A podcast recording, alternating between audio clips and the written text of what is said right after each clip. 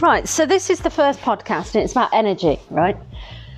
Energy, what is it? Why, why do I need to know about it? But you ever hear this, like, um, it's quite fashionable at the moment, isn't it? Oh, you're killing my vibe, and your vibe attracts your tribe, and, you know, oh, I don't like that energy, dude. And, oh, my God, love your energy, you know?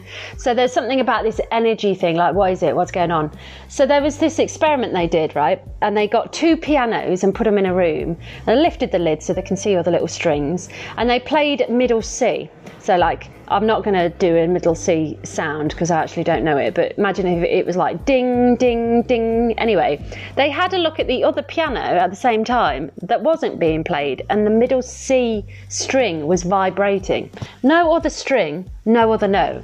So what they did is they figured out that, whoa, hang on a minute, like attracts like. So that note attracts another note. So they did them with all the notes anyway, like F sharp, G, B, you name it.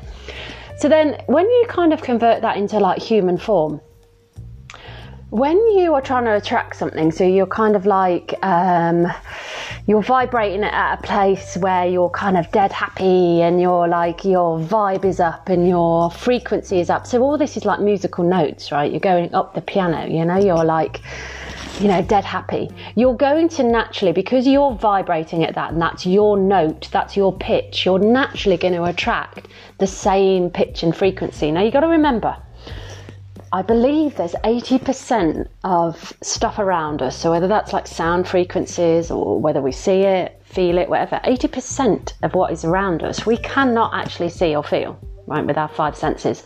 Cats and dogs can. So you ever get a cat and it's looking behind you and it's like, looking a bit scared and you're thinking, what the fuck can you see? You know, usually when you're at home on your own. But you know, they can pick up a lot more. So we can't see what we're attracting, only really when it comes into our experience. So by getting yourself, like you're this kind of all vibrating, you know, meat suit basically, and you're trying to vibrate at a pitch which is, you know what, I'm feeling really good, I'm feeling really good, I'm feeling really good. And this is why rituals really help. So like going to the gym to f- help you feel good, you know, like very successful people will have a ritual in the morning, you know, like Mark Wahlberg, Wahlberg or whatever his, his Battenberg, whatever his, say, his like surname is, he gets up at five a.m. and does this ritual of working out and things, because then he's on pitch with what he wants to achieve, and it's all about getting on pitch. So to attract the good stuff. And what I say by attract, it's not like you're going to stand in the middle of the street like X-Men and something's just going to come whack you in the face. You know, it's not going to be like a magnetic field. But what it is, is it's going to, you're going to be guided into different experiences. So you ever go to the supermarket and you really have the intention of getting some, I don't know, milk, cheese and eggs, right? And all you can think about is those three things. You go to the supermarket and all you see is those three things. You couldn't tell me what was on the second aisle on the on the third shelf, could you? Because you're not looking for them, it's not coming into your experience.